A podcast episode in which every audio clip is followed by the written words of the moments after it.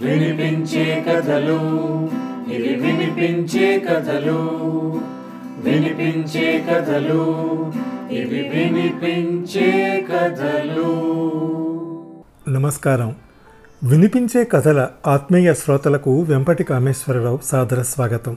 ఈరోజు నేను వినిపించే నూట ఎనభై నాలుగవ కథ VK one eight four Shrimati Alluri Gaurilakshmi గారి కథ. Subbarao servant maid. రచయిత్రి శ్రీమతి అల్లూరి గౌరీలక్ష్మి గారు వినిపించే కథల శ్రోతలకు పరిచితులే. గతంలో నేను వినిపించిన నూట ముప్పై మూడవ కథ అమ్మతనం డెబ్భై ఏడవ కథ గమ్యం దిశగా వారి కథలే. వారు ఆంధ్రప్రదేశ్ ఇండస్ట్రియల్ ఇన్ఫ్రాస్ట్రక్చర్ కార్పొరేషన్లో జనరల్ మేనేజర్గా సేవలందించి పదవీ విరమణ చేశారు. నాలుగు కథా సంపుటాలు మూడు నవలలు రెండు కవితా సంకలనాలు ఒక కాలమ్స్ సంపుటి వారి కలం నుండి జాలువారాయి ఆంధ్రప్రదేశ్ ప్రభుత్వ ఉగాది పురస్కారం పొట్టి శ్రీరాములు తెలుగు విశ్వవిద్యాలయం కీర్తి పురస్కారం లేఖిని పురస్కారాలు వారిని వరించాయి కొన్ని కవితలు కథలు బహుమతులు పొందాయి వివిధ పత్రికల్లో వీరు సంధించిన రాజకీయ వ్యంగ్యాస్త్రాలు విశేష పాఠకాదరణ పొందాయి.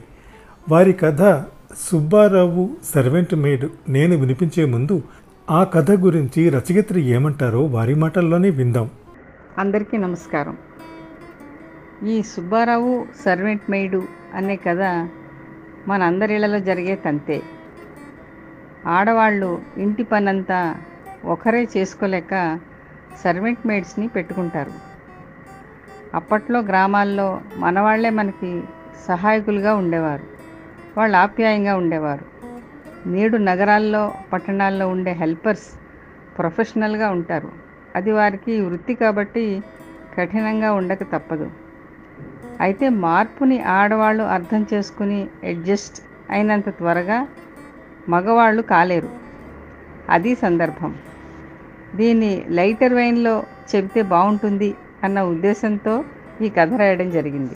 ఇక కథలోకి ప్రవేశిద్దాం. Subbarao servant maid.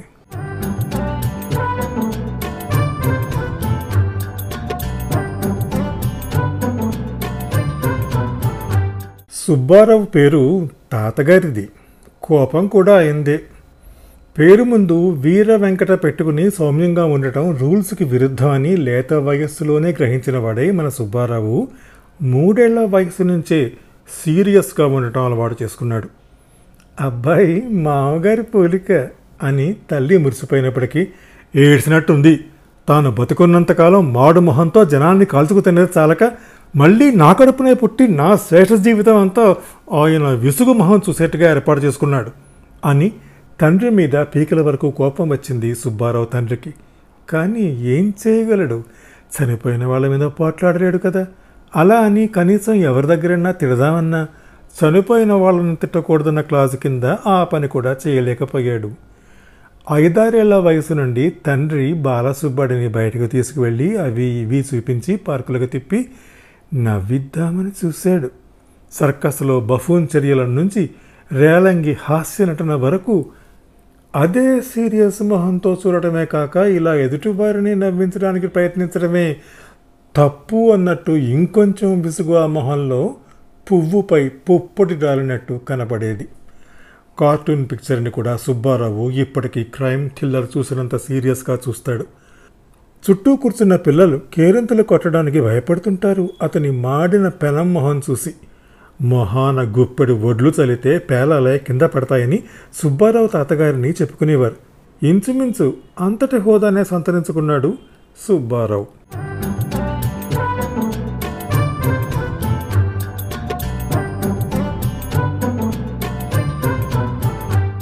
సరే అలా ఇలా అంటే చిరాగ్గా ఉంటూనే సుబ్బడు యుక్త వయస్కుడయ్యాడు. కాలేజీలో అతని సీరియస్నెస్ గొప్ప హీరో వర్షిప్కి కారణమయ్యింది కొందరు అమ్మాయిలకి ఓ అమ్మడు తొందరపడి రాసిన ప్రేమలేఖను ప్రిన్సిపాల్ గారికి అందజేసి ఆ పిల్లని వారం రోజులు సస్పెండ్ చేయించాడు సుబ్బారావు. ఇదెక్కడ విడ్డూనడా బాబు? ఎక్కడన్నా అమ్మాయిలు ప్రిన్సిపాల్కి ప్రేమలేఖలు చూపించుకుని ఏడుస్తారు కానీ నువ్వేమిట్రా? సుబ్బారావు స్నేహితులు జుట్లు పీక్కున్నారు. ప్రేమలు దోమలు నాకు చిరాకు. వాటికి సీరియస్నెస్కి పడదు అని ఒప్పుకున్నాడు బుద్ధిగా సుబ్బారావు. అంటే పెళ్ళి కూడా చేసుకోవా ఏమిటి? అన్నారు వాళ్ళు. ఉద్యోగం రాగానే చేసుకుంటాలేంట్రా? అని వాళ్ళను ఓదార్చాడు. సుబ్బారావు చదువు పూర్తయింది ఉద్యోగం వచ్చింది. పెళ్ళి సంబంధాలు చూడటానికి సుబ్బారావు అంగీకరించాడు. పెళ్ళి చూపుల్లో సుబ్బారావు మొహం చూసి అమ్మాయి ఖచ్చితంగా నచ్చలేదని పనమ్మాయితో సహా అంతా అపార్థం చేసుకున్నారు. సుభద్ర శుభ్రంగా నచ్చిందని కబురందగానే సుభద్రతో సహా అందరూ ఆనంద సాగరంలో బుడుంగున మునిగి తేలారు. పెళ్ళిలో వరసైన వాళ్ళు ఎన్ని జోకులు పిలిచినా నవ్వని సుబ్బారావుని చూసి సుభద్ర చిన్నబోయింది. కొంపదీసి లవ్లో ఫెయిల్ అయిన కేసు కాదు కదా అన్న అనుమానం వచ్చింది ఆమెకి. తొలి రాత్రి పాల గ్లాసు తీసుకుని వయ్యారంగా లక్ష్మీదేవిలా వచ్చిన భార్యను చూసి తన పాతికేళ్ళ చరిత్రలో తొలిసారి మధురంగా నవ్వాడు సుబ్బారావు. ఆ నవ్వు చూసి సుభద్ర శ్రీకృష్ణుని దివ్య రూప సందర్శనము చేసుకున్న అర్జునుడిలా సర్వం గ్రహించినదై మనసారా సుబ్బారావు అర్ధాంగైపోయింది. ఎంత భర్తను అర్థం చేసుకున్నా పోనీ తిక్కల మనిషి అయినా సరిపెట్టుకున్నా నిత్య జీవితంలో నిరంతరం చిటపటలాడే సుబ్బారావుతో వెగటం కష్టమే అయింది సుభద్రకి.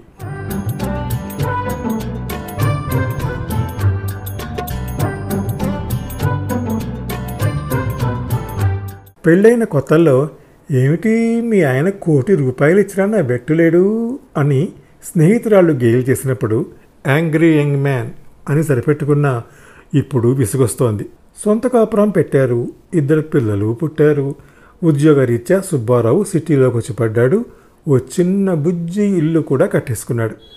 సొంత ఇంట్లోకి వచ్చినాక ఇంటిని వెయ్యి కళ్ళతో కాపాడటం ప్రారంభించాడు.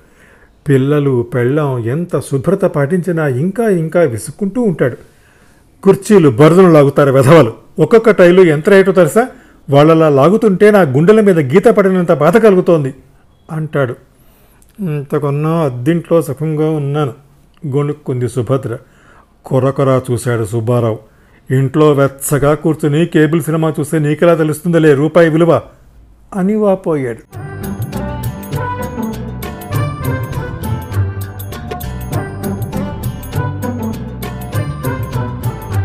ఓ రోజు సుబ్బారావు స్కూటర్ తీస్తూనే ప్రళయకాల ప్రభంజనంలా చెలరేగిపోయాడు. పనిమేష్ చూసావా పోర్టుకోలా చెత్తంతా నా స్కూటర్ కింద తోసేసి నంగనాచలా వెళ్ళిపోయింది. రేపు గట్టిగా చెబుతాలేండి మెల్లగా నవ్వబోయి సుబ్బారావు ఉగ్రరూపం చూసి మెల్లగా లోపలికి జారుకుంది. ఇక్కడ పని మనిషి సత్యమ్మ గురించి తెలుసుకోవాలి. ఆమె బహునాజూకు మనిషి. చిన్నప్పటి నుంచి కప్పు కూడా కడకుండా పెరిగిన అమ్మాయిని గిన్నెలు తోమంటే ఎలా తోముతుందో అంత వయ్యారంగా తోముతుంది ఆమె గిన్నెలు. ఆమెకై ఆమె ఇష్టపడి ఫలానా ఇల్లు నువ్వు చేసుకో అంటేనే కొత్త మనిషి రాగలదు తప్ప ఎవరైనా ఆమెపై ఆగ్రహించి కొత్త పని మనిషిని పెట్టుకోలేరు సరికదా? జీవితంలో అసలు పని మనిషినే పెట్టుకోలేరు. కాబట్టి సత్యమ్మా మా బండరాక్షసి గిన్నెలు నువ్వు తోమలేవు. దయచేసి మరొక పనమ్మాయిని నువ్వే రిక్రూట్ చెయ్యి అని ఆమెకు సరెండర్ అయిపోతేనే తప్ప గత్యంతరం లేదు. ఇలాంటి వ్యవహారాల్లో దాదా టైపు సత్యమ్మ. ఈ రాజకీయాలన్నీ ఇరుగు పొరుగు నుంచి గ్రహించకముందు పాలవాడితో రహస్యంగా పని మనిషిని వెతకమని చెప్పింది సుభద్ర. మర్నాడు పొద్దున్న తలుపు తెరవగానే అడిగింది సత్యమ్మ ఏందమ్మో కొత్త పనమ్మాయి కావాలన్నావట? ఎలా ఉంది ఒళ్ళు? అన్నట్టు. గుండె జారిపోయింది సుభద్రకి. అది అది నువ్వు ఆ మధ్య ఒంట్లో బాగాలేదని వారం రోజులు మానేసావే. అప్పుడన్నమాట చేసుకోలేక ఒకరోజు ఎపాలజెటిక్గా అందామె ధైర్యం కూడా తీసుకుంటూ. ఒళ్ళు బాగాలేకపోతే ఇక రాననుకున్నావమ్మా అంది తీక్షణంగా. మొగుణ్ణైతే అలాగే వదిలేస్తావా? అన్న ధోరణిలో ఏదో మా బాధ మాది కదా సత్యమ్మ. కాళ్ళు పట్టుకున్నట్టుగా అంది. ఆ చూపులుగా ప్రసన్నరాలై సర్లే ఏంటో నిన్ను చూస్తే మా పెద్దమ్మ కూతురు యాదొస్తుంది. అందుకే నీ ఇల్లు వదలబుద్ధి కాదు అంది క్షమించేస్తూ. బతికాన్రా దేవుడు అనుకుంటూ నిట్టూర్చి అప్పటి నుంచి సుభద్ర పని మనిషికి అణుకువగా ఉంటోంది. అనగా ఏమిటి సత్తమ్మా అలా నీరసంగా కనపడుతున్నావే? చాయ్ చైనా మీ ఆయన గుర్తొచ్చాడే? లాంటి కుశల ప్రశ్నలు వేయడం అన్నమాట. అవసరాన్ని బట్టి క్రోసిన్ సారడాన్ లాంటి టాబ్లెట్స్ ఇవ్వడం కూడా. సుభద్ర ఇలా పనమ్మాయికి లొంగిపడి ఉన్న విషయం సుబ్బారావుకు చూచాయిగా తెలిసి భగ్గుమన్నాడు. అది తన అవమానంగా భావించి సత్యమ్మపై కక్ష పెంచుకున్నాడు. పనమ్మాయి రాగానే వెయ్యపురాలను చూసినట్టు ప్రసన్న ముఖంతో ఆహ్వానించి అది వెళ్ళే వరకు దాని వెంటే ఉండి గేటు వరకు సాగనబోతున్నావు ఏంటి కదా అడిగాడొక రోజు కనబొమ్మలు ఎగరేస్తూ గతుక్కుమన్న సుభద్ర చాలా ఊరుకోండి మీ హాస్యం మీరును అనేసి మాట తప్పించింది.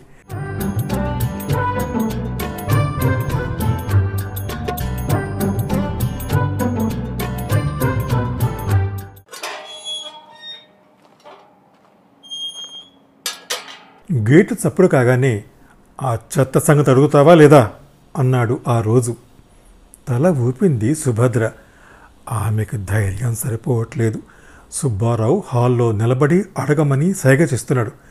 ఇక తప్పదనుకుంటూ మెల్లిగా ప్రారంభించింది.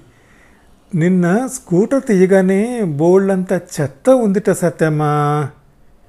వంచిన తల ఎత్తకుండా గిన్నెలు తవ్వుతూనే నేను ఊడ్చే ముందే స్కూటర్ తీసి పక్కకు పెట్టచ్చు కదా రేపటి నుంచి అలా చేయమని సార్ని. దాని కింద దూరి తిరగడానికి నేనేమన్నా చిన్నపిల్లనా? అనేసి నవ్వేసింది సత్యమ్మ. సుభద్ర కంటే సుబ్బారావే ఎక్కువ కంగు తిన్నాడు. ఈమె తెలివి మండిపోను. నాకే పని పట్టింది. లాయర్ కోవాల్సింది. కసిగా అనుకున్నాడు. ఏంటా అడగడం? నంగి నంగిగా కస్సుమన్నాడు పెళ్ళాం మీద సత్యమ్మ వెళ్ళిపోయాక. గట్టిగా అడిగితే దాన్ని కోపం వచ్చి మానేస్తుందండి. నేను చేసుకోలేను. ఈ కాలనీలో ఇంకెవరు దాన్ని కాదని చెయ్యరు. అందరూ అదే మాట చెప్తున్నారు. వివరించింది సుభద్ర. ఏ ప్రపంచం గుడ్డుపోయిందా ఈమె తప్ప మీకు గత లేదా? చిన్న పని చేయలేకపోతే మొగుడిని జాడించి పడేస్తారు. ఇంకా ఒళ్ళు మడితే విడాకులిచ్చి పారేస్తున్నారు మీ ఆడవాళ్ళు. కానీ పని మనుషుని మాత్రం భర్త కంటే ప్రేమగా గౌరవంగా చూసుకుంటున్నారు. భర్త పోస్టు పన్నమ్మాయి కంటే హీనమైంది. మొత్తం స్త్రీ జాతిపై కోపం వచ్చి తిట్టడం ప్రారంభించాడు.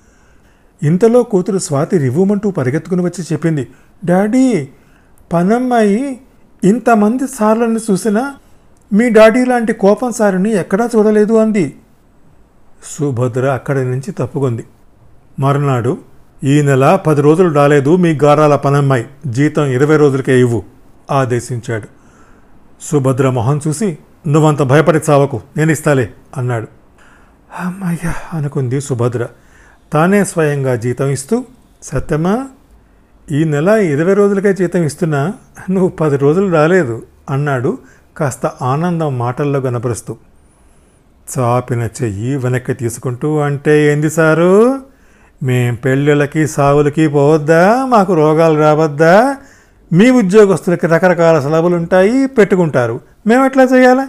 వద్దులే మొత్తం జీతం నువ్వే ఉంచుకో అనేసి విసవిస వెళ్ళిపోయింది సత్యమ్మ.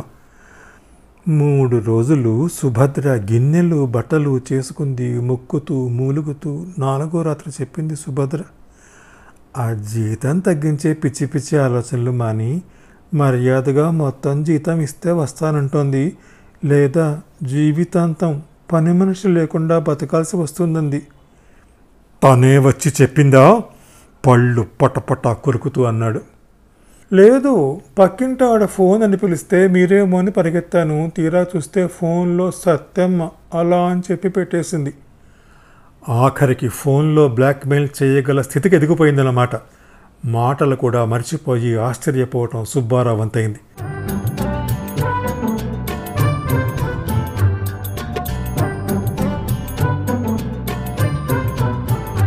తన మీద విజయం సాధించి పనిలో చేరి మొత్తం జీతం తీసుకున్న సత్యమ్మను చూస్తుంటే సుబ్బారావుకి ఒళ్ళంతా కారం రాసుకున్నంత మంటగా ఉంటుంది.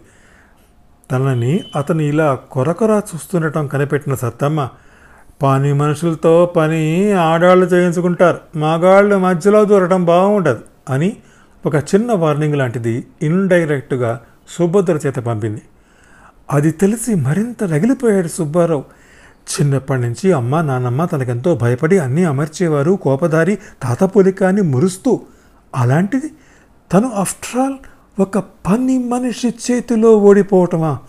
శివ శివ మయసభలో అవమానించబడిన దుర్యోధనుడిలా కుత్త కుత్త ఉతుకుతున్నాడు.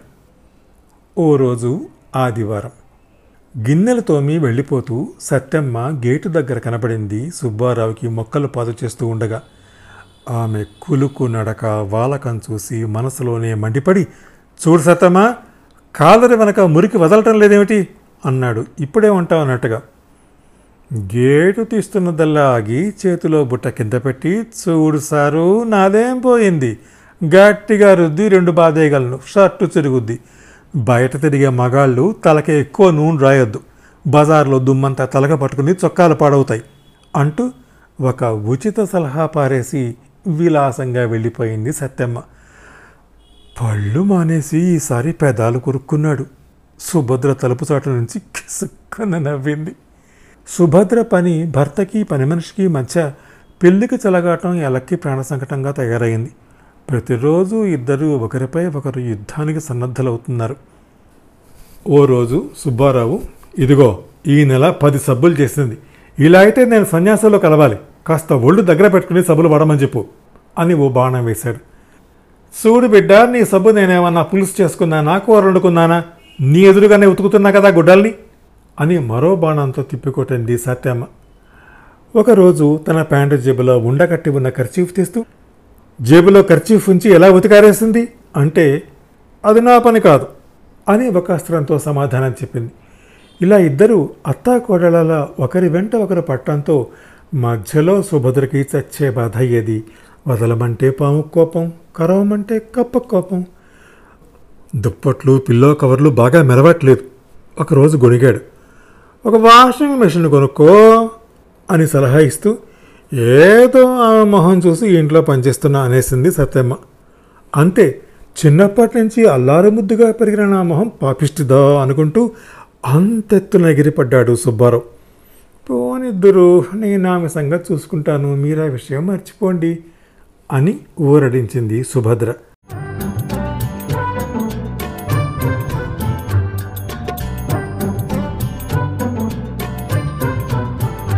ఒకరోజు వాళ్ళ ఆఫీసర్ని భోజనానికి పిలిచాడు సుబ్బారావు. మర్యాదలన్నీ అయినాక ఇల్లంతా చూపించి కాంపౌండ్ వాళ్ళు మొక్కలు చూపిద్దామని ఇంటి వెనక్కి తీసుకొచ్చాడు ఆయన్ని. సరిగ్గా ఎదురుగా తిరగబడి నిలబడ్డ చీపురు ఈనెలు ఫ్లవర్ వాజులోని పువ్వుల్లా విచ్చుకుని ఉన్నాయి.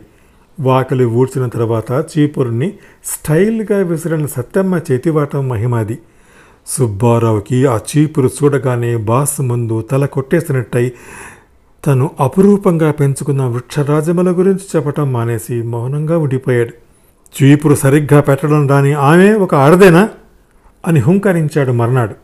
పది మంది ఇళ్ళల్లో పనిచేసే వాళ్ళం. మీరిచ్చే బోటి రెండు వేల రూపాయలకి ఇళ్ళల్లా ఇంటిటి చాకరీ చేయాలనుకోవటం అవివేకం అన్న అర్థంతో జవాబు వచ్చింది. సత్యమ్మ వచ్చి వెళ్ళేంత వరకు లోపల కూర్చుని సలసల మరుగుతుంటాడు సుబ్బారావు. ఆ సమయంలో బెడ్రూమ్లో అడుగుపెడితే ఛాలెంజ్లు వినిపిస్తుంటాయి సుభద్రకి. సత్యమ్మను ఉద్దేశించి కిచెన్లోకి పెడితే ఏమిటిట? అన్నట్టు కనుబొమ్మలు ఎగరేస్తుంది సత్యమ్మ. ఏమో నాకు తెలియట్లేదు తల్లి అన్నట్టు పెదవి విరిచి నాలిక బయటపెట్టి కొట్టిపారేయటం సుభద్రవంతైంది. వీళ్ళిద్దరి సైగలు చాటు నుంచి చూసిన సుబ్బారావు భార్య మీద భారీ ఎత్తున ఎగిరాడు. భర్తని వాజమ్మ కింద జమగట్టి పనమ్మాయితో ఆమె కుమ్మక్కవడాన్ని తీవ్రంగా నిరసించాడు. సుభద్ర ఓ అరగంట కన్నీటి కడబయింది ఊరుకోబెట్టి ఆమెను ఒక మంచి సినిమాకు తీసుకెళ్ళి హోటల్లో లంచ్ ఇప్పించవలసి వచ్చింది. ఇలా భార్యాభర్తల ప్రైవేట్ లైఫ్ను కూడా ఎఫెక్ట్ చేస్తున్న సత్యమ్మ మీద మరింత కక్ష పెంచుకున్నాడు సుబ్బారావు. డో రోజు మధ్యాహ్నం సుబ్బారావు లేనప్పుడు సత్యమ్మ దగ్గర కళ్ళనీళ్ళు పెట్టుకుంది సుభద్ర. గిన్నెలు తోమి చేతులు కొంగుకు తుడుచుకుంటూ పక్కకొచ్చి కూర్చుంది ముద్దుల పనమ్మాయి. నీ గారాల పనమ్మాయి ఇలా చేసింది అలా చేసింది అంటూ భర్త సతాయిస్తున్న తీరు అలా ఇద్దరి మధ్య తను నలుగుతున్న తీరు వివరించింది సత్యమ్మకు. చూడు బిడ్డ ఇన్ని రోజుల సంధి ఏదో సిన్నోడని ఊరుకున్నా. నాతో ఎదురుపడనీకి ధైర్యం లేక నిన్ను మధ్యలో పెట్టి సతాయిస్తుండు. ఇంకోసారి నా పేరు తీస్తే సుబ్బారావు సార్ నా చెయ్యి పట్టుకున్నాడని కాలనీ అంతా పోయి చెప్తా ఇక చూసుకో జిందగీలో కథ కార్యాలైనా మీరే చేసుకోవాలా. ఇదే చెబుతున్నా ఇట్టనే పోయి చెప్పు అంటూ నీకేం భయం లేదు నా బిడ్డలాంటి దానివి అని ఊరడించింది సత్యమ్మ.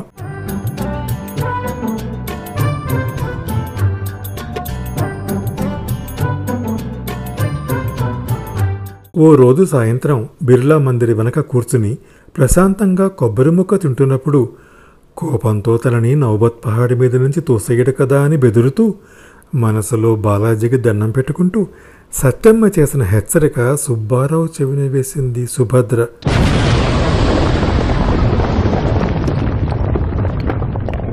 ఒక్కసారి మిసైల్ సుబ్బారావు తలలో పేలినట్టయి మాన్పడిపోయాడు.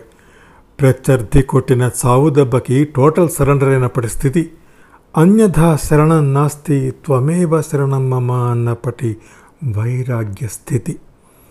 భర్త మొహం చూసే ధైర్యం లేని సుభద్ర కొబ్బరి ముక్క తింటూ తలంచుకుని ఉండడంతో అతని ముఖ పరిణామాలను ఆమె గమనించలేదు. ఎటువంటి స్పందన వినబడకపోవడంతో ఆమె మెల్లగా తలెత్తింది. ఆగ్రహోదగ్రుడవుతాడనుకున్న వాడల్లా అతి విశ్రాంతిగా ఆమె వైపు చూస్తున్నాడు ఆమె భర్త. ఆమెకు షాక్ తగిలినంత పని అయింది ఆమె చేతిలో చెయ్యి వేస్తూ ఇదే ప్రమాణం చేస్తున్నాను సుభద్ర. ఇంకెప్పుడు ఆమె గురించి కనీసం ఆలోచన కూడా చేయను అన్నాడు ఆకాశం వైపు చూస్తూ. సృష్ట్యాది నుండి స్త్రీ చేతిలో పురుషుడు ఓడిపోతూనే ఉన్నాడు. భవిష్యత్తులో కూడా ఓడిపోతూనే ఉంటాడు. స్త్రీకున్న బ్రహ్మాస్త్రం ఇదే. దీనిని ప్రయోగించిన తర్వాత మరి తిరుగు లేదు. ఎవరన్నారు స్త్రీ బలహీనురాలని? మహాశక్తి సంపన్నురాలు స్త్రీ. ఇలా సుబ్బారావు నోటి వెంట ఆశువుగా వ్యాసాలు రాసాగాయి. సుభద్ర చిత్రవులా నిలబడిపోయింది. ఆ రోజు నుండి సుబ్బారావు సత్యమ్మను పూర్తిగా మరిచిపోయి పురుషవాదిగా మారిపోయి గొప్ప రచయిత అయిపోయాడు.